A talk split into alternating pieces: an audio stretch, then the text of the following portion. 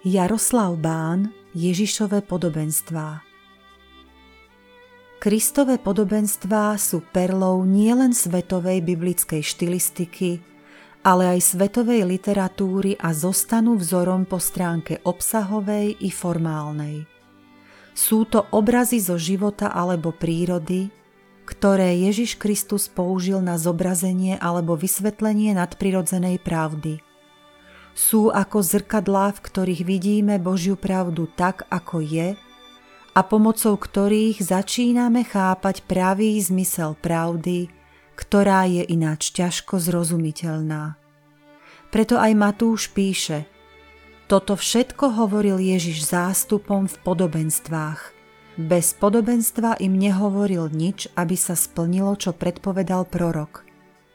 Otvorím svoje ústa v podobenstvách Vyrozprávam, čo bolo skryté od stvorenia sveta. Matúš 13, 34, 35 pre porovnanie Žalm 78, 2. Ak nám teda Kristové podobenstva podávajú pravdu, bolo by škodou, ak by sme ich nepoznali. Vyučovací cyklus Ježišové podobenstva Jaroslava Bána je rozdelený do 18 podobenstiev – pre vás, milí poslucháči, ktorí ich budete počúvať v podaní autora, nech padnú do dobrej zeme.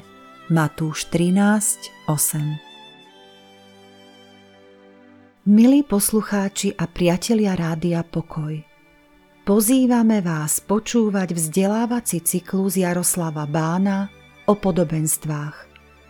Dnes si môžete vypočuť podobenstvo o súdnom dni – Prajeme vám ničím nerušený a požehnaný čas.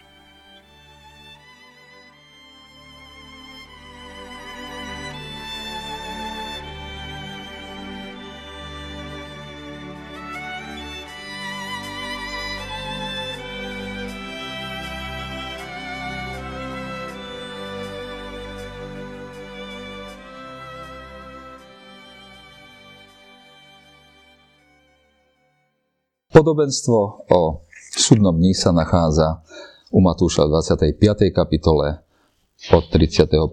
verša. Keď príde syn človeka vo svojej sláve a s ním všetci anieli, zasadne na trón svojej slávy. Zhromaždia sa pred neho všetky národy. On oddelí jedných od druhých, ako pastier oddeluje ovce od capov ovce si postaví napravo a capou naľavo. Vtedy kráľ povie tým po pravici. Poďte, požehnaný môjho Otca, zaujmite kráľovstvo, ktoré je vám pripravené od stvorenia sveta. Lebo som bol hladný a dali ste mi jesť. Bol som smedný a dali ste mi piť Prišiel som ako cudzinec a prichýlili ste ma. Bol som nahý a prihodili ste ma. Bol som chorý a navštívili ste ma. Bol som vo vezení a prišli ste za mnou. Vtedy mu povedia spravodliví. Pane, kedy sme ťa videli hladného a nakrmili sme ťa?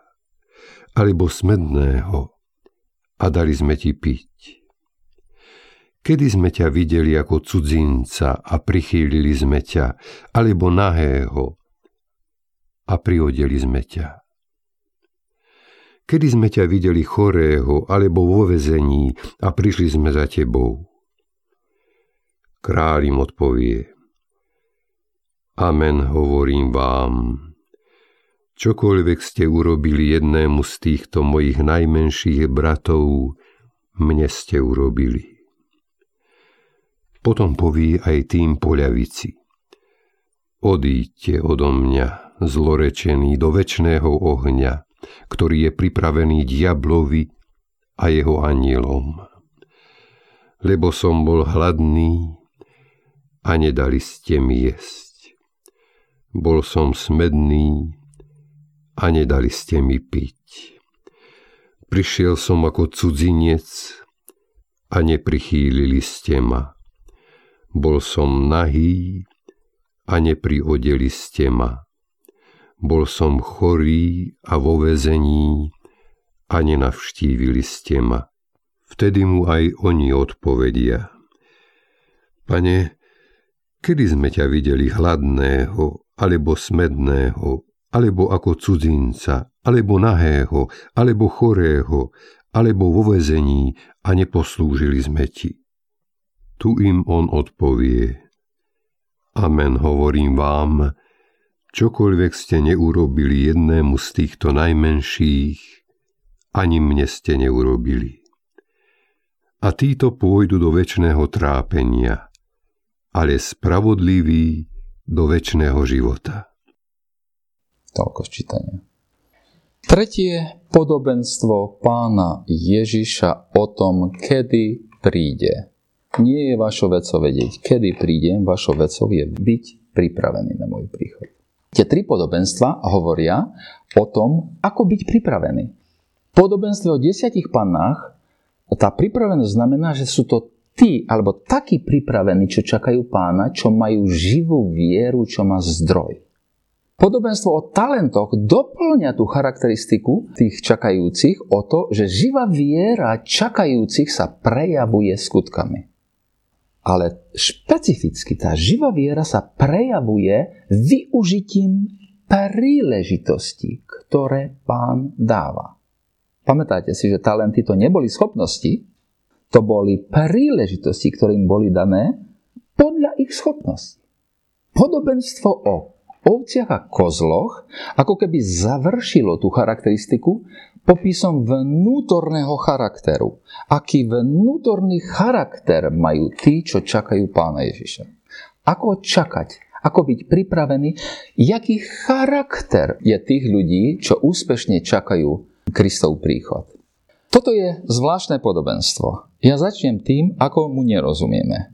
Keď robíme dobré veci, tak hovoríme, že ja ich robím ako pánovi. Tak to podobenstvo nás za chvíľu vyvedie z toho, že ešte sme nedospeli tam, kde treba. Najprv taký úvod ku tomu podobenstvu. Čo asi myslia ľudia, keď čakajú na smrť? Najskôr na smrť e, ľudia nechcú myslieť, však nie. Jednoducho nechcú myslieť. A mnohí si vôbec nie sú istí, či niečo za smrťou existuje za dverami smrti. A teraz som ináč počúval, kedy to poviem potom, čo si o tom myslí Židia dnešný, judaizmus. Veľmi zaujímavé. Iní sú zase istí, že, že po smrti existuje pokračovanie života a že ho zakúšame uh, už teraz a obyčajne majú za to, že to bude niečo dobré. Iba málo ľudí pripustí, že po smrti môže byť niečo horšie.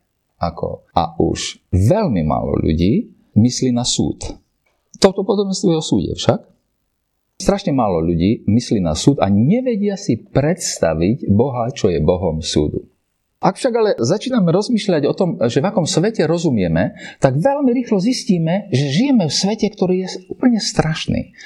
A hriech, neprávo, e, spravodlivosť je iba malokedy potrestaný. Žijeme v porušenom svete. Dobro je zas naopak iba nie, malokedy ocenené.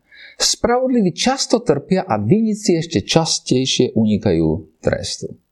Ak však tento svet je morálnym svetom stvoreným a riadeným Bohom morálky, tak tento svet musí nakoniec dospieť do bodu účtovania. Do bodu, keď dobro bude prosperovať a zlo bude potrestané. Vo väčšine kresťanských teologických semov eschatológií o učení o posledných veciach nájdeme tri veľké dôrazy o druhom príchode pána Ježa. Je to samotný druhý príchod pána Ježa, vzkriesenie z mŕtvych a posledný súd keď sa o týchto veciach, e, keď o týchto veciach sa rozprávate s ľuďmi zo sveta, tak prvé dve, príchod pána Ježiša a ani e, skresenie mŕtvych im nedávajú veľký zmysel. V drvivej väčšine ale skutočnosť posledného súdu a sa ľuďom javí ako veľmi logická. To musí byť predsa zúčtovanie. Tak toto ďaleko, predsa ďalej nemôže fungovať. Predsa ten svet, ktorom je tá hrôza toho, sa nemôže fungovať nekonečno. A plno ľudí vám povie, že ak vesmír, v ktorom žijeme, má morálny zmysel, tak to posledné účtovanie, posledný súd je nevyhnutnosť. Veľmi zaujímavé. A teraz, ako uspieť na tom poslednom súde? My samozrejme ako kresťania veríme, že úplne jasne, že to tak bude. A my sa nechceme zaoberať e, schémami, ktoré, alebo nápadmi, myšlienkami svetových náboženstiev na túto tému, ale, ale rozmýšľajme spoločne o tom, čo to znamená byť pripravený, alebo aký charakter majú ľudia, čo čakajú príchod pána Ježiša podľa nášho podobenstva, podobenstvo o ovciach a kozloch. A to podobenstvo, takto je to začína, keď príde syn človeka vo svojej slave. A to podobenstvo začína príchodom pána Ježiša vo svojej sláve. A prichádzajú s ním všetci anieli, aby zasadol na trón svojej slávy. Tak začína tento súd. A pred tým trónom sa v tomto momente zhromaždia všetky národy sveta. Všetky národy sveta. Dochádza ku sudcu a pán sudca oddeli ľudí, ako pastier oddeluje ovce od capov. Reprezentujúcich odsúdených do väčšného ohňa, tí sú zlorečení, a tých, čo obstoja na tom súde, teda spravodliví. V obidvoch prípadoch toho súdu je uvedené kritérium rozsudku. Na základe čoho boli súdení? Najprv boli len rozdelení. Na základe čoho boli rozdelení? No, to je samozrejme veľmi kontroverzná vec a plno teológov, ako tu debatuje, keby ste čítali tie komentáre, tak sa budete za hlavu chytať. To predsa nemôže byť. Tu nepôjdeme. Aké je kritérium rozdelenia, že, že jedni sa dostanú na pravo, jedni na ľavo? Jedni sú ovce, druhý kozly. Prosím? To, čo robili. V obidvoch prípadoch je kritérium rozsudku, je to, ako sa ovce i kozly chovali ku hladným, smedným, cudzincom, nahým, chorým a väzňom. To je kritérium. V obidvoch prípadoch je to teda, je to vzťah, alebo identický vzťah, a ten istý vzťah k núcným. Povrcho, povrchné čítanie toho podobenstva aby navrhovalo, že spása je výsledkom dobrých skutkov. Ovce konali dobré skutky, za to sú spravodliví, zachránení. Naopak, kozly nevykazovali žiadnu lásku a mohla by sa teda zdať, že práve toto má za následok spasenie oviec a zatratenie pre kozlov. A pozrime sa ale podrobne na to, čo pán Ježiš tu hovorí. Nie hovorme, čo si my myslíme, že pán Ježiš hovorí, ale skúsme e, sa dívať do textu. Zdôvodnenie rozsudku má dve časti. Ten 34. verš začína. Hej? Pričom obidve tie časti majú úžasnú vypovednú hodnotu a sú nielen najdlhšou časťou podobenstva, ale aj najdôležitejším posolstvom podobenstva. Čo povie ten, e, ten kráľ sudca ovciam po pravici? Čo povie? Poďte požehnaní môjho Otca. Zaujmite kráľovstvo, ktoré je vám pripravené od založenia sveta.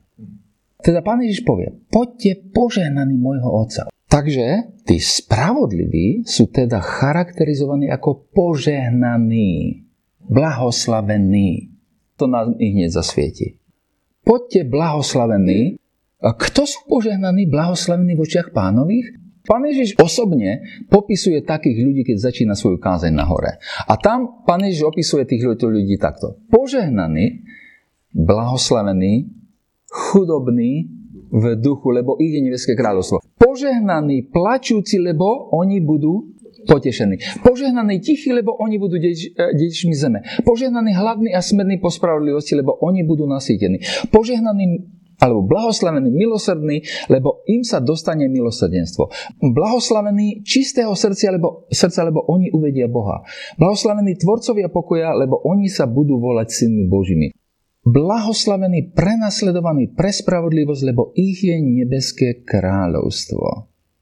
Požehnaní ste, pán Ježiš povie, keď vás budú pre mňa haniť, prenasledovať a všetko zlé na vás lživo hovoriť a svoju charakteristiku tých požehnaných ľudí, blahoslavených ľudí, pán Ježiš uzavrie slovami, že takíto ľudia sa majú radovať a veseliť, lebo v nebesiach majú veľkú odmenu. A to sme priamo v našom podobenstve. Tí požehnaní nebeského Otca sú tí, čo prežili vlastnú duchovnú biedu pred nebeským Otcom. Požehnaní, blahoslavení sú tí, čo žalostili v pokáni nad ňou, došli utíšenia pred Otcom a pokoja s ním. Stali sa hladnými a smednými po Božej spravodlivosti. To spôsobilo celú radu krásnych zmien charakteru. Ich motívy sa menia, prichádza súci s núcnými a stratenými ľuďmi zmena ich charakteru je tak bytostná, že je to už nová identita, ktorú získavajú. Ich premena ide až do takej miery, že sú ochotní za novozískanú identitu trpieť, znašať pohanenie. Tak to je tá prvá časť rozsudku. Všimte si, to dáva zmysel však. To je o tom, kto tí ľudia sú. To je tá prvá časť toho. Blahoslavený. Blahos, požehnaný, Angličania to prekladajú tými istými slovami. V pôvodine sa nachádza trochu odlišné slovo, ale je to to isté slovo. Požehnaný, blahoslavený. Prvá časť roz, toho rozsudku nad ovcami hovorí o tom, kto sú, kým sa stali tí, čo obstoja na súde. A druhá časť toho rozsudku je o tom, čo tie ovce robili. Z čítania rozsudku môžeme dospieť k jednomu názoru, že pomáhali hladným, smedným, cudzincom, nahým, chorým a väzňom. Inými slovami, tí, čo obstali na súde, robili charitatívnu službu. Ak by sme ale ostali iba pri tej charitatívnej službe, tak by sme sa minuli hĺbke toho podobenstva lebo tie ovce pomáhali hladným, smedným, cudzincom, nahým, chorým a väzňom. Oni to však robili s takým motívom, že pomáhali ako by priamo pánovi, keď on bol v núzi. Tak snie zdôvodnenie rozsudku. Ste to robili, jak nie. A tie ovce sa strašne divia. Akože? Tie ovce to robili podvedome. A to šokuje nás i tie ovce. My totiž, keď chceme robiť dobré veci, tak dopredu vieme, že to chceme robiť ako pánovi. Oh, počkaj. A prečo to chceš robiť ako pánovi? Lebo sa bojí, alebo chceš odmenu? A jedno aj druhé. A zmenená identita tých ľudí tu na je taká, že nečakajú ani odmenu, ani sa neboja súdu. Preto je to také prekvapujúce, preto je to taká prekvapujúca vec aj pre tie ovce, ktorí sa tam rovno pýtajú na tom súde. Pane, kedy sme ťa videli hladného? Kedy sme ťa nakrmili? Alebo smedlého dali piť? Kedy sme ťa videli ako cudzinca, prichýlili sme ťa alebo nahého a prihodili sme? Kedy sme ťa videli chorého alebo vo vezení a prišli sme za tebou? Vtedy, na vlastné prekvapenie, tie ovce z sudcu kráľa sa dozvedajú, aký bol podvedomý motív ich služby. Veľmi zaujímavé, teraz to tu musíte vidieť. Kráľ im povie, že aký bol motív ich služby. Čo im tam povie? Amen vám hovorím, čokoľvek ste urobili jedného z tých mojich najmenších bratov, mne ste urobili. Motív bol urobiť dobré jednému z tých najmenších bratov. Ale to je teraz niečo iné, ako si myslíme obyčajne. Koho pán Ježiš nazýva svojimi bratmi, ktorí počúvajú jeho slovo? Ktorí sú súčasťou církvy pána Ježiša. Tí, čo obstoja na poslednom súde, sú tí, čo majú vieru, čo robili službu lásky ľuďom v církvi pána Ježiša. Svojimi bratmi totiž pán Ježiš nepochybne má na mysli tých, čo sú jeho čo konajú voľu otcov. Matúš 12, však poznáme ten príbeh. Prišli za tebou tvoji bratia a tvoje sestry. Kto je moja matka? Kto, je, kto sú moji bratia a sestry? Tí, čo konajú voľu otcov. Ak tie ovce robili službu lásky bratom pána Ježiša, jeho učeníkom, tak to bol neklamný znak, že milovali Ježiša samotného. Apoštol Jan nám tu povie, že keď milujeme bratov, milujeme jeho. Ak tie ovce robili skutky lásky jeho učeníkom, tak to bol neklamný znak, neklamný znak toho, že mali ten vrúcný vzťah lásky s Ježišom samotným. A podvedomým motívom služby núdznym v cirkvi pána Ježiša i mimo nej je teda láska k Ježišovi samotnému. Toto chápanie oddelenia oviec od kozlov je netriviálny rozsudok toho súdu. Je pozoruhodné, že to je súčasne aj jeden z testov, ktoré Apoštol Jan dáva vo svojom prvom liste na to, aby, ako môžeme vedieť, či sme kresťania, či sme ovce, čo obstoja na tom poslednom súde. Apoštol tam spomína tri testy. Ja vám ich pripomeniem. Prvým testom je, či veríme, že Ježiš je Boh v ľudskom tele. 1. Jana 2.20, 4.2 a 4.15, 5.1. Druhým testom je, či budeme dodržiavať pánové prikázania. 1. Jana 2, 3 až 6, 3, 10, 3, 4 až 10, 5, 2. A tretím testom je to, či milujeme kresťanov, či milujeme ľudí z cirkvi. Jan 2, 9, 11, 3, 14, 4, 7 až 21. A tento posledný test je ten test, na ktorom závisí príbeh odlúčenia oviec a kozol ako motívu fungovania. Ako motívu robenia tých dobrých vecí. Otázkou tu totiž je, či milujeme a staráme sa o následovníkov Krista. A odpoveď na túto otázku je aj odpoveďou na otázku, či milujeme alebo nemilujeme Krista samotného. Ak milujeme Ježišových učeníkov, milujeme Ježiša. A to je zvláštne, láskavý vzťah, vzťah lásky k Ježišovi je nakoniec to, čo rozhoduje náš osud na tom poslednom súde. Čiže netreba začať od konca, ale od princípov. A jasne to vidíme z tých dvoch častí toho výroku, súdneho výroku. A výsledkom toho sudcu kráľa o ovciach, teda tých, čo sú požehnaní nebeského Otca, čo majú zaujať kráľovstvo im pripravené založenie sveta, je teda to jedinečné.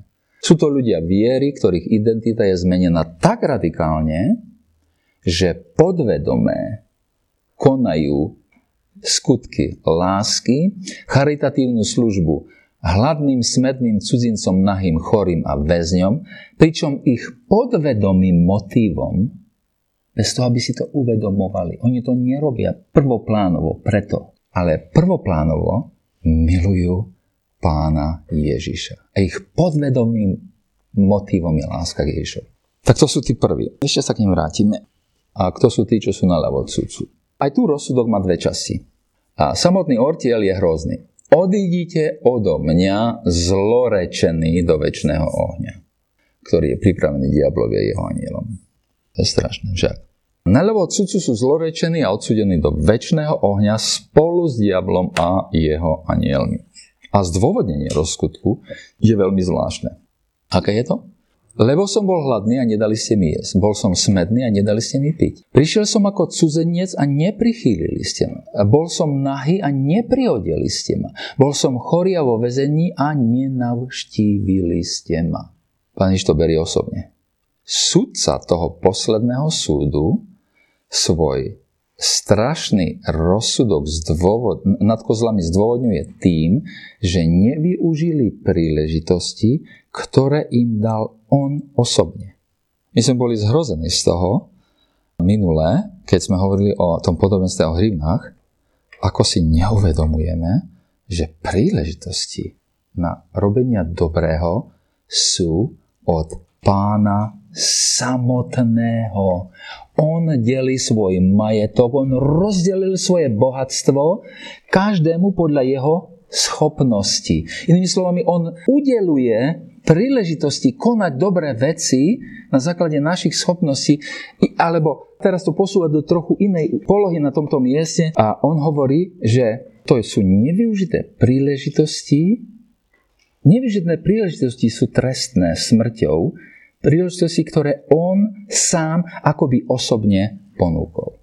A to je to, čo nám ponúka. A to zdôvodnenie je priam šokujúce. Príležitosti, ktoré máme na robenia dobrého, sú príležitosťami od sudcu samotného. To je to, čo nám tu ten text hovorí. To sú príležitosti od tej samotnej, poslednej spravodlivosti s veľkým S. V tom je aj kozmický rozmer spravodlivosti, ktorej sme subjektom. A od ktorej nejako ani nejako nemôžeme újsť. A od tejto skutočnosti vlastne podvedome cítime, že je to spravodlivá požiadavka na nás A súčasne v konkrétnom prípade príležitosti robiť také dobre nerozumieme, že tá príležitosť je priamo od sudcu. Čo ty myslím? Ak máme konkrétnu príležitosť robiť niečo dobré a vedeli by sme to, že je ona priamo od sudcu, tak by sme ten dobrý skutok urobili. Prečo by sme ho urobili? Lebo by sme sa báli súdu. Ak by sme v tom konkrétnom núdznom rozpoznali sudcu, tak by sme zrejme neváhali pomôcť. Preto ako, ako keby sympatizujeme s otázkou tých kozlov. Pane, kde sme ťa videli hladného? Kde sme ťa videli smedného? Alebo ako cudzinca, ako náheho, alebo chorého, alebo vo vezenia neposlúžili sme ti. Kde to bolo, prosím ťa? tí kozly ako keby chceli povedať, že oni by boli konali skutky lásky, ak by vedeli, že ich konajú pre sudcu. Veď určite sa báli skončiť vo väčšnom trápení. Tie ovce naopak pýtajú sa túto istú otázku. Pane, kedy sme ťa videli? Hladného, alebo smedného, alebo cudzinca, alebo nájho, alebo chore, alebo vo väzenia neposlúžili prezrádzajú o sebe, že podvedome konali skutky lásky, lebo ich konali ako nové bytosti v Páne Ježišovi. Nové bytosti, nové identity z lásky k sudcovi samotného. Tie ovce sa nebáli súdu a nežiadali odmenu. Náradou je láska k sudcovi. A preto rozumieme vlastne, že tie ovce už boli súčasťou nebeského kráľovstva. Záver toho podobenstva je jedinečný. Tá otázka uvedomovania si, komu robíme dobré skutky, je kľúčová otázka. Ak si uvedomujeme, že máme konať skutky lásky, pretože ich chceme konať ako pánovi, tak sme nedospeli ešte Veľmi zvláštne. Nedospeli sme ešte k stavu, v ktorom boli tie ovce pri tom poslednom súde. Oni to nevedeli. Oni to takto nebrali vôbec. Uvedomujeme si, aká hĺbka zmeny, aká bytostná zmena identity toho, čo má obstať na tom súde. Však? Tie ovce konali skutky lásky podvedome, bez toho, aby prvoplánovo vedeli, alebo že by s tým počítali, alebo uvedomovali sa, že je to pánovi. A bez toho, aby sa báli súdu, bez toho, aby chceli odmenu. A toto je charakteristika ľudí kráľovstva, do ktorej sme pozývaní posolstvom toho podobenstva. Toto podobenstvo nie je o dobrých skutkoch, prvoplánovo. Toto podobenstvo je o totálnej zmene identity, zmene motívov, zmene zmýšľania, také, ku ktorému len tak ľahko, jednoducho nedospievame. Ako sa dajú konať dobré skutky bez toho, že by sme si uvedomovali, že ich konáme ako sudcovi? Ako?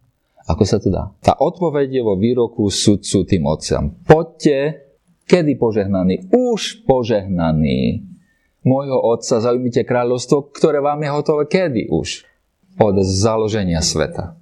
Byť takto zmenený znamená prežiť tu toto požehnanie nebeského Otca, prežiť to blahoslavenstvo, o ktorom Pán Ježiš hovorí e, v úvode svojho kázania na hore, spôsobom, ktorý úplne, ale úplne zmení našu identitu, naše vnútro. Skutky potom prídu a dokonca prídu aj bez toho, aby sme si uvedomovali, že to robíme pánovi. Nás niekto vyzval, aby sme pomohli s Dankom takej jednej veľkej akcii ktorú robí církev Bratská medzi cigánmi. A my sme sa zaviazali na 3 roky. A takom nejakom tomto som si povedal, však to robím jak pánovi. I hneď som sa zábavoval. Tak vieš čo, Jaro, tak to je slabota. Toto to je slabota. To si ešte nedospel tam k tým ovciam, ktoré hovoria, pane, kedy sme? Kedy to sme tebe? No veľmi zle. Tak jedno šokujúce podobenstvo za druhom. Verím, že rozumiete, že všetky tri podobenstva sú absolútne šokujúce. Absolútne šokujúce. Lebo Pán Ježiš nie je ten, kto príjma nejakú, príde s nejakou sadou pravidel. Toto budete robiť a všetko bude v poriadku. Nie, on prináša sadu hodnot, ktoré sú jeho charakterom. Keď sme zmenení, takže sa podobáme na jeho charakter, tak vtedy to je správne. To je to, čo on chce. Pánu Bohu stále vo vzťahu človekovi ide o to, aby dosiahol, aby nás dopučil, aby jednoducho nás dostal na miesto, keď náš vzťah s ním je vzťahom zmenených ľudí, vzťahom milujúcich jeho zmenených motívov, zmenených vnútrných, zmenených identít. Tak nech nám dá Pán milosť, aby sme tam opravdu dospeli.